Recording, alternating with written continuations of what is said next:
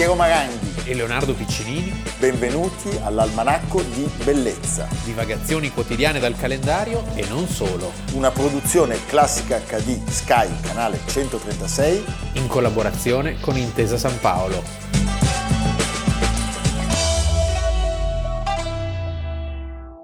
Almanacco di Bellezza, 16 ottobre, Leonardo Piccinini. Piero Maranghi. Ci baciamo sulla bocca. No, Eh, vedi, io speravo, eh, No, no. come facevano Ah, sì. Honecker e il protagonista, Leonid. Brezhnev, l'orso russo. L'orso russo. Allora, devo dirti due cose. Sì, che tu l'hai conosciuto. Non l'ho conosciuto, però è come se l'avessi conosciuto, perché mio nonno, Virginio, di cui io porto il nome, il mio terzo o quarto nome, Virginio Maranghi, assomigliava a Brezhnev, Ah. ma era l'uomo più bonario del mondo. Per cui, A differenza di a Brezhnev. differenza di Brezhnev, per cui ho sempre avuto un animo benevolo nei suoi confronti. E la seconda cosa sono le meravigliose barzellette che Daniel Barenboim mi ha raccontato su Brezhnev. Sono Ah. una più bella dell'altra. E allora, siccome non si raccontano le barzellette all'almanacco, ma questa è una televisione, diciamo, padronale, Sì. io racconto la barzelletta. E faccio Brezhnev all'inaugurazione dei Giochi Olimpici di Mosca 80. Sei pronto? Vai. Gli danno il foglio. Sì. Lui lo guarda, rimane un po' interdetto e poi inizia il suo discorso inaugurale così. Oh! Oh! Oh! Lui non l'ha capita però, voi sì. Legge i cerchi olimpici. No! Ma è meravigliosa! È meravigliosa! Alla fine vi racconto quella sulla visita al Parlamento italiano. Alla fine della puntata. Che bravo, che Eh? bravo che sei Piero. Va bene, senti, abbiamo visto dei filmati d'archivio, i baci appunto tra gli attempati signori, che Il sono bacio più è quello riprodotto. di Honecker, Sì. che è sul muro di Berlino. Eh, Ma erano tre o subito sulla bocca? Una sulla guancia, una sulla guancia. E poi quello in bocca. Ah, ok. Poi non chiediamo se... Poi lungo, eh? Lunghissimo. Cioè, non eh. era così un accenno.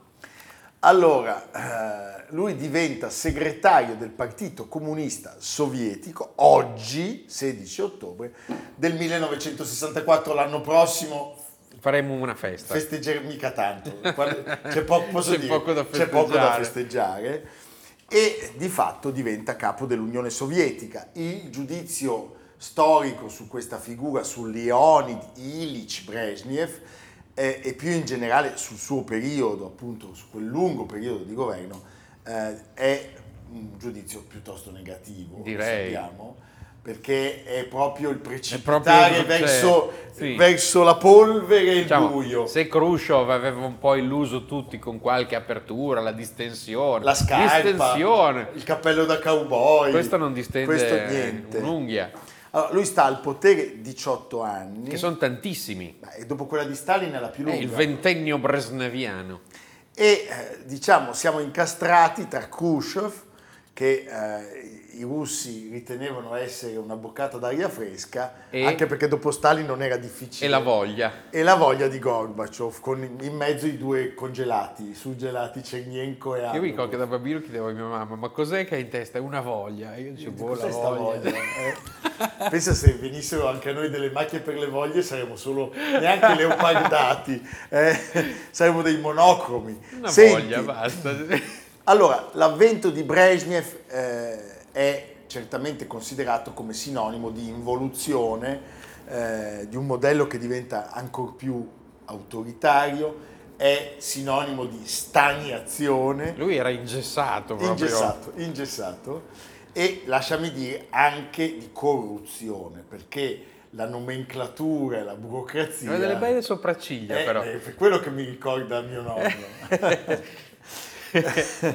Sappiamo che lui per mantenersi al potere incomincia anche Eh. ad agire con una forma di nepotismo. Stalin in questo era più democratico perché ammazzava anche i parenti. Sì, lui era più soft. Lui era più soft.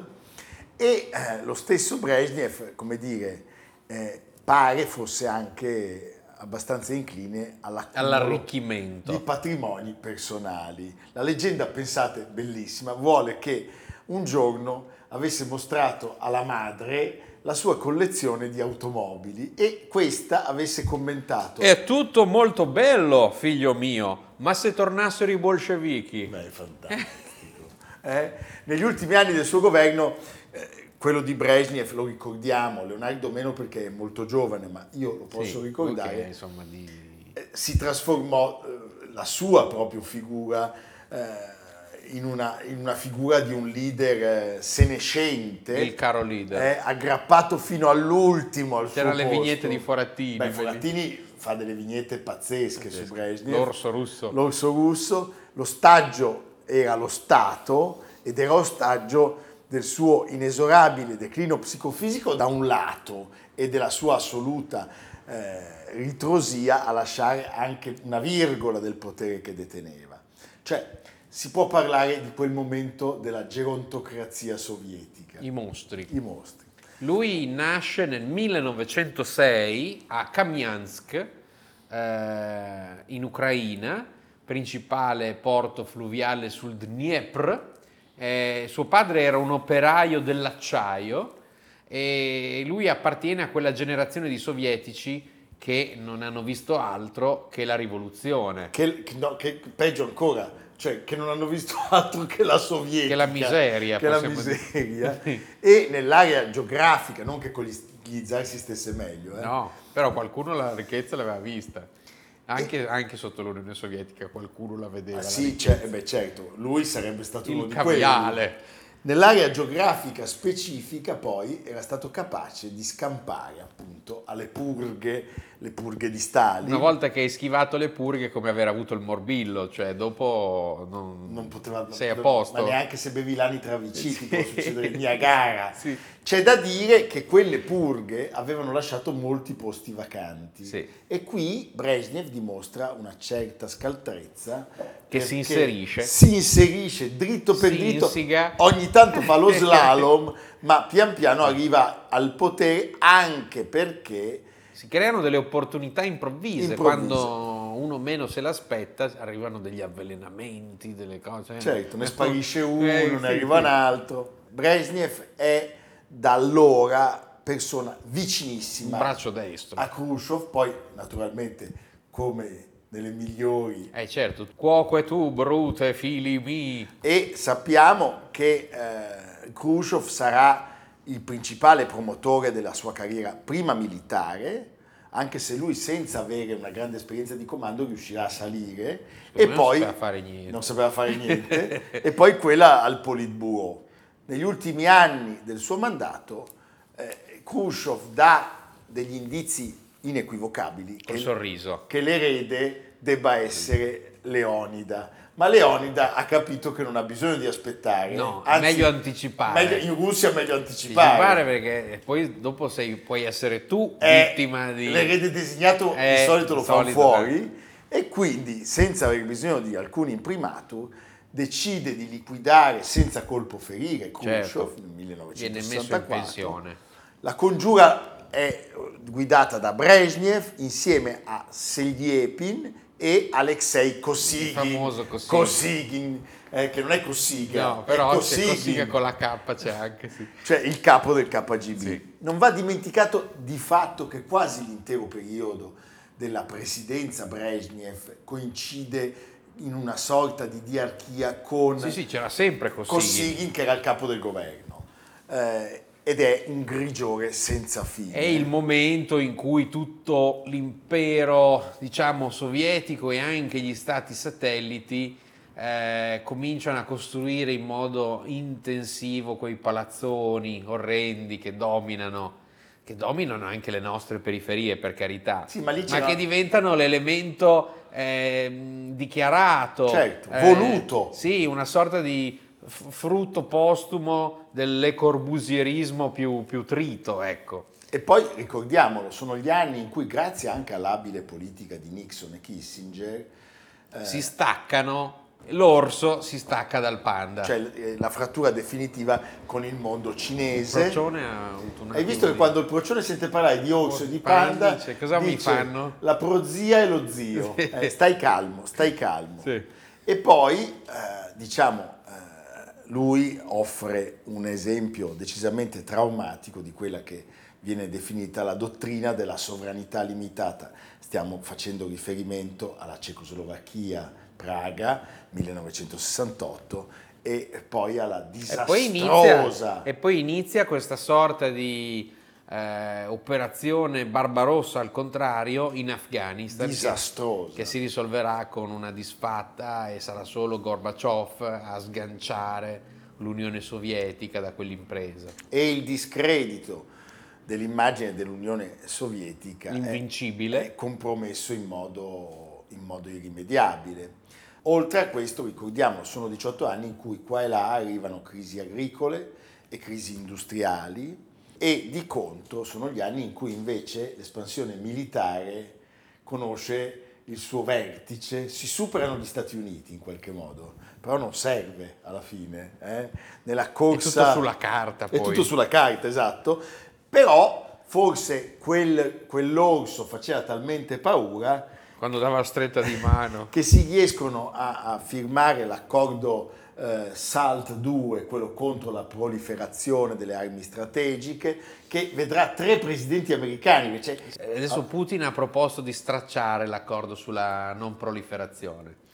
Gli americani con cui lui tratta sono Nixon, poi il suo vice che diventa presidente dopo il Watergate Gerard Ford, Ford, personaggio non pervenuto. Ricordiamo Betty perché ci fa simpatia perché andava in clinica a disintossicarsi dall'alcol. e poi c'è questo e poi ce lo ricordiamo, ma il, diciamo... il simpatico Jimmy Jimmy per via delle noccioline. Eh, sì. Io pensavo da bambino in realtà che non avesse la fabbrica di noccioline. Eh. Che ma fosse legato proprio alla sua inclinazione. Eh, lui ha la faccia da nocciolina, da, nocciolina un sì. po' Don Ciaccastoro. Sì. Senti, c'è la Ostpolitik di Willy Brandt, di ne cui abbiamo parlato. parlato, gli accordi di Helsinki e c'è anche la collaborazione con quello sparigliatore straordinario di De Gaulle. Di De Gaulle. Tutto, andava, tutto faceva brodo, pur basta che la Francia eh, sì, rimanesse... Eh, e il... di far incazzare quelli che l'avevano salvato, cioè gli americani e gli inglesi. Certo. Fantastico. Il capì, il generale. Senti, ricordiamolo, e questo non si può dimenticare, ci facciamo aiutare da un contributo, è anche un'altra Russia, Unione Sovietica,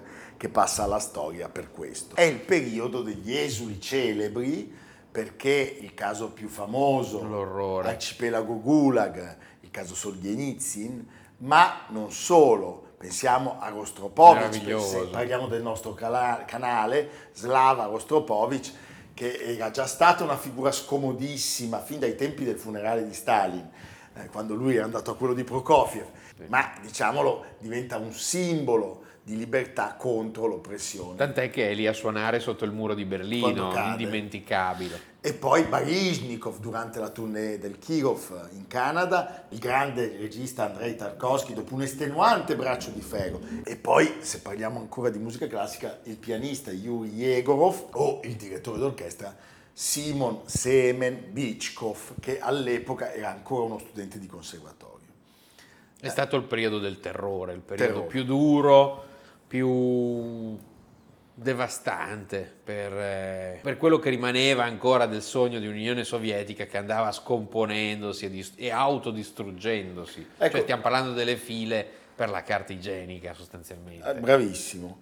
C'è da dire su questa cosa dei transfughi, degli, degli esuli e dei fuggitivi che rispetto a quello più famoso di tutti, cioè Rudolf Nureyev che sì. era venuto prima, almeno in questi casi la legge che era stata promulgata durante la presidenza di Brezhnev, diciamo, evitava le, le, rappresaglie nei confronti dei parenti che restavano in patria. Mamma mia. Diciamola così.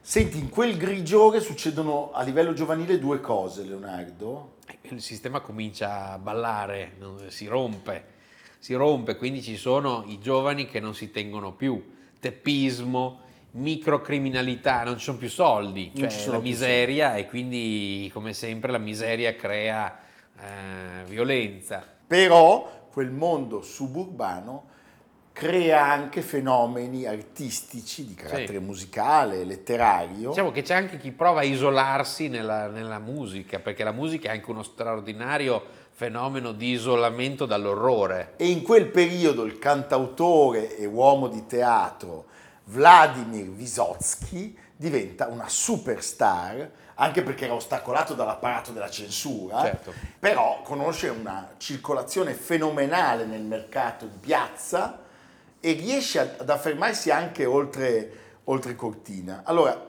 noi vi facciamo ascoltare una sua canzone e vi citiamo una delle tante battute che proliferavano in quel periodo.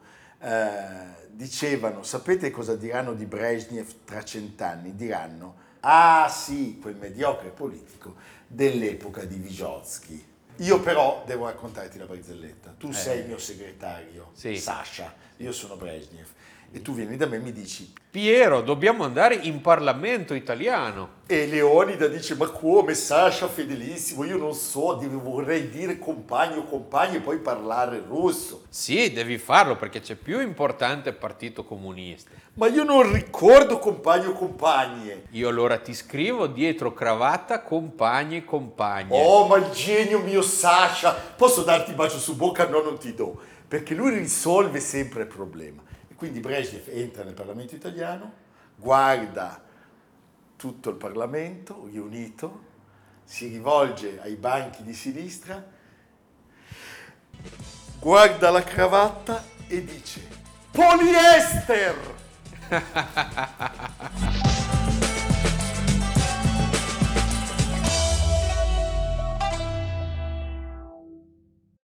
Leonardo, andiamo un po' più indietro, Eh sì. prima della rivoluzione, Del eh, prima del poliestere, prima della rivoluzione sovietica, 1516, il 16 ottobre, Un'epoca, diciamo, non per tutti rose e fiori, però di grande fioritura intellettuale e artistica. si spegne a Firenze 24 anni dopo il suo grande committente, negli anni ne aveva 71, un architetto, architetto di architetti. Sì, un architetto, uno dei protagonisti del rinnovamento della società, dell'architettura, del Rinascimento, Giuliano Giamberti, che tutti voi conoscete come Giuliano da Sangallo. La famiglia da Sangallo, lui è, è lo zio di Antonio da Sangallo, il, Il giovane, giovane. di cui abbiamo già parlato, l'autore di Palazzo Farnese, tanto per dirne una. Ed è Ma- fratello di Antonio da Sangallo. Il vecchio. Il vecchio, E quindi è lo zio del giovane. Lo zio del Giustamente, giovane. sì. Tra l'altro al giovane dedichiamo una puntata. Appunto, il 3 Il agosto, 3 agosto. andatele a recuperare. E noi quindi siamo sangallesi, anche perché la nostra vicinanza a Ponna Sì. ci fa essere un po' sangallesi. No, non c'entra con San Niente, perché era. Porta da San Gallo. Porta San Gallo a Firenze, da cui prende il nome appunto questa famiglia di eh, architetti, costruttori di fortificazioni, una famiglia gloriosa. Lui era figlio di Francesco, che è il capostipite. E la sua nascita è sempre in Firenze, 1445. Lui era stato avviato come intagliatore del legno. Sì. E poi va a bottega appunto da Francesco di Giovanni, detto il Francione, ingegnere militare.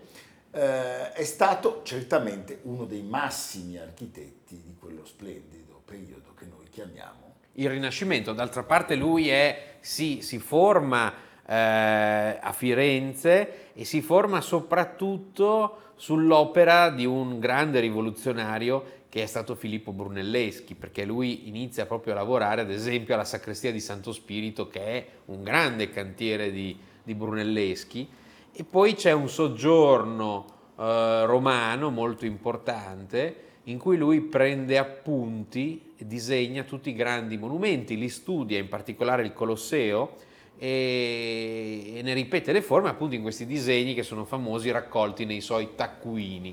Poi diciamolo, avere un committente Sì. a cui piaci che porta il nome di Lorenzo il Magnifico gli è una gran fortuna. Sì, eh? lui è, ha Lorenzo il Magnifico come committente in tutte le forme possibili, quindi sia come architetto militare, perché eh, Lorenzo il Magnifico sappiamo è sempre impegnato a contenere le spinte di tutti i vicini e quindi fa, sacco- fa costruire un sacco di fortezze a mm, Giuliano da Sangallo e poi è l'architetto di Poggio a Caiano Certo. che è una delle ville più studiate, più imitate dagli architetti di tutti i tempi ed è il capostipite della nuova villa rinascimentale, dove per villa rinascimentale non si intende solo un edificio che cita l'antico, quindi il pronao, i capitelli, no, ma anche la pianta lo sviluppo, la, la forma di questo edificio richiama ad esempio le case che si trovano sul Palatino, le case imperiali. Stupendo. Sì. Senti, eh, abbiamo la testimonianza del grande falsificatore delle vite Vasari. Vasari, che racconta il legame tra i due, Lorenzo, appunto. Lorenzo il Magnifico e il Sangallo, iniziò nel 1478 quando Lorenzo il Magnifico chiamò Giuliano a rafforzare le difese. Di Castellina in Chianti, perché era assediata dalle truppe senesi e dai napoletani Nel Chianti. eh, nel Chianti. Allora, certamente era uno scontro di grande spessore perché eh, Eh sì, il, comandante de- delle truppe Certo. avverse era Francesco di Giorgio Martini. Beh, l'abbiamo raccontato più volte il ruolo fondamentale che ha svolto Leonardo da Vinci, ad esempio, e quanto era tenuto in considerazione proprio per la sua capacità di architetto militare. Quando arriva a Milano Eh, è una delle sue grandi doti. Giuliano, scrive sempre il Vasari, fortificò quel luogo dentro e fuori di buone mura e di mulina ed altre cose necessarie alla difesa di quella la provvide.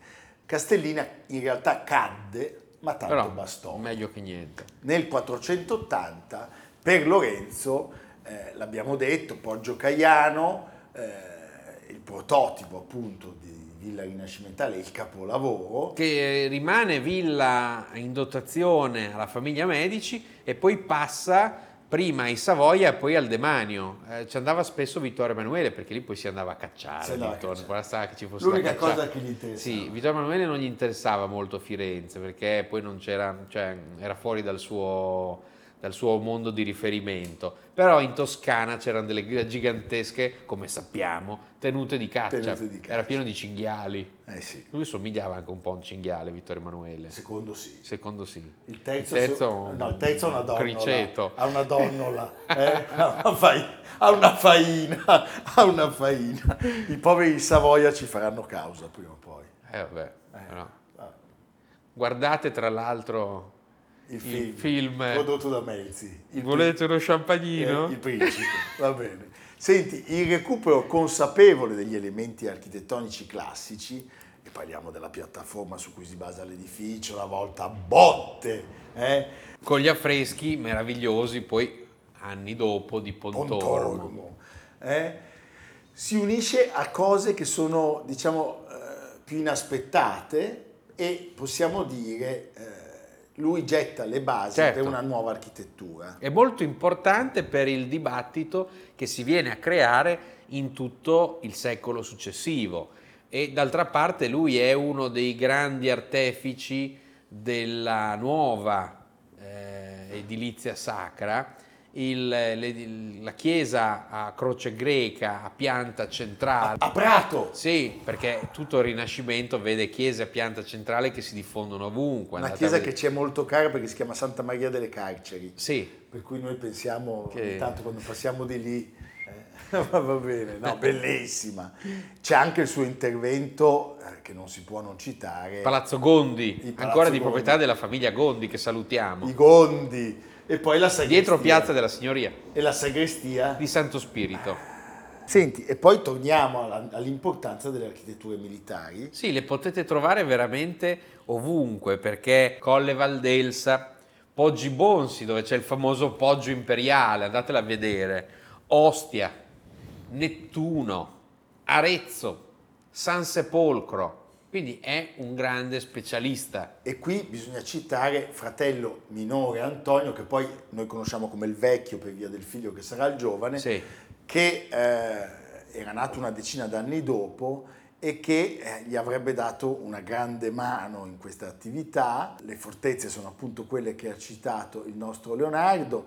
Allora, c'è un momento in cui i medici, dopo la morte di Lorenzo, vengono esiliati da Firenze. E quindi bisogna trovare un nuovo Paron. Bisogna- e uno va al nord e l'altro va al sud. Sì, Per un lui, è, lui è famosissimo Beh, comunque, quindi ci metta un attimo perché addirittura si vo- rivolgono a lui per progettare dei palazzi il re di Napoli e quello di Francia. E lui va in Francia. E All'inizio va in Francia. Lungo la strada. Lungo la strada un palazzo che gli porterà molta fortuna perché è per un cardinale della Rovere. della Rovere che vi dice qualcosa, due papi Savona e uno dei due Sisto è, IV, Giulio II. Giulio II sono anche gli anni in cui lui realizza la cupola della Basilica di Loreto che allora era seconda solo a quella del Brunelleschi. Antonio invece va a sud perché eh, il Papa Borgia, Alessandro VI, lo chiama e lui, per, tra le altre cose, fortifica. E sarà utile Castel Sant'Angelo, perché poi servirà di lì a poco.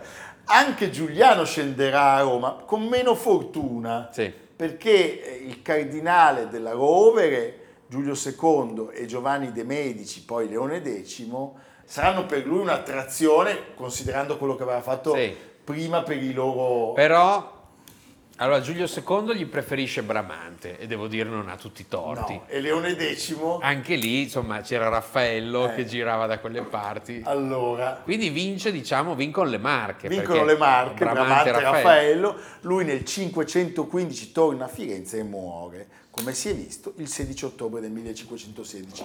È sepolto che bella, in stazione. Che bella sepoltura in Santa Maria Novella. in stazione. Eh, sì, col Tralborotalco e la e, canzone di Pupo. e, e, Firenze Santa, Santa Maria, Maria Novella e i saponi al melograno dell'officina farmaceutica. Va bene. Merita ricordare che dopo la morte Antonio il Vecchio suo fratello realizza i suoi migliori progetti. Eh perché non c'è più quell'altro. E quindi sei un po' più libero. Il, il loggiato dei serviti in piazza Santissima Annunziata a Firenze la chiesa di San Biagio eh, a Montepulciano, a Montepulciano un capolavoro. Un capolavoro e anche lui si spegne, sempre a Firenze, nel 1534. Citiamo anche Antonio Junior, Antonio il giovane. Il giovane, perché lui riuscirà a dare una zampata a San Pietro. Certo. Quando muore Raffaello. Beh, lui diventa il grande architetto delle fabbriche papali e poi coi Farnese eh, ricordiamo le meraviglie del palazzo di città eh, e di tutte le grandi fabbriche che questa famiglia re- comincia a realizzare. Allora ci congediamo con un omaggio a tutta la famiglia dei Sangallo. Evviva!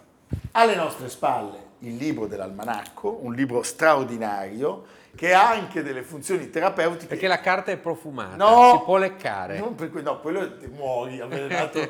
Come nel nome della rosa. Sì, o in un racconto indimenticabile di Ellery Queen. Sì. No, no, la verità è un'altra. Io ho dei calli spaventosi e col libro riesco a farli passare. Tirando, se voi tirate dei calci al libro passano i calli. Hai capito? Ecco. Dai, dai calci ai calli. E il nostro Leonardo oggi... Oggi è un anniversario tragico, però c'è un film molto bello che racconta questo momento. Tra l'altro eh, spiace raccontarlo in questi giorni in cui diciamo, il mondo ebraico ha subito dei lutti pazzeschi, ma 80 anni fa il 16 ottobre del 1943 avveniva il tremendo rastrellamento del ghetto di Roma e c'è un film appena uscito di Claudio Bisio, L'ultima volta che siamo stati bambini, che appunto racconta uno degli episodi più atroci della persecuzione antiebraica in Italia.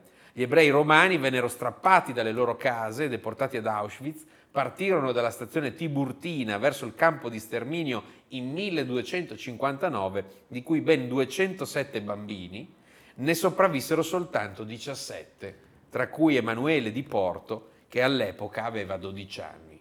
Quindi, insomma, andate a vedere questo film, andate anche a visitare il Tempio di Roma, il Museo Ebraico, bellissimo, e meditiamo tutti sulla tragedia di un popolo che purtroppo non è mai finita, non, non finisce mai, mai. Non è mai finita. Va bene Leonardo, grazie, ci vediamo domani. A domani.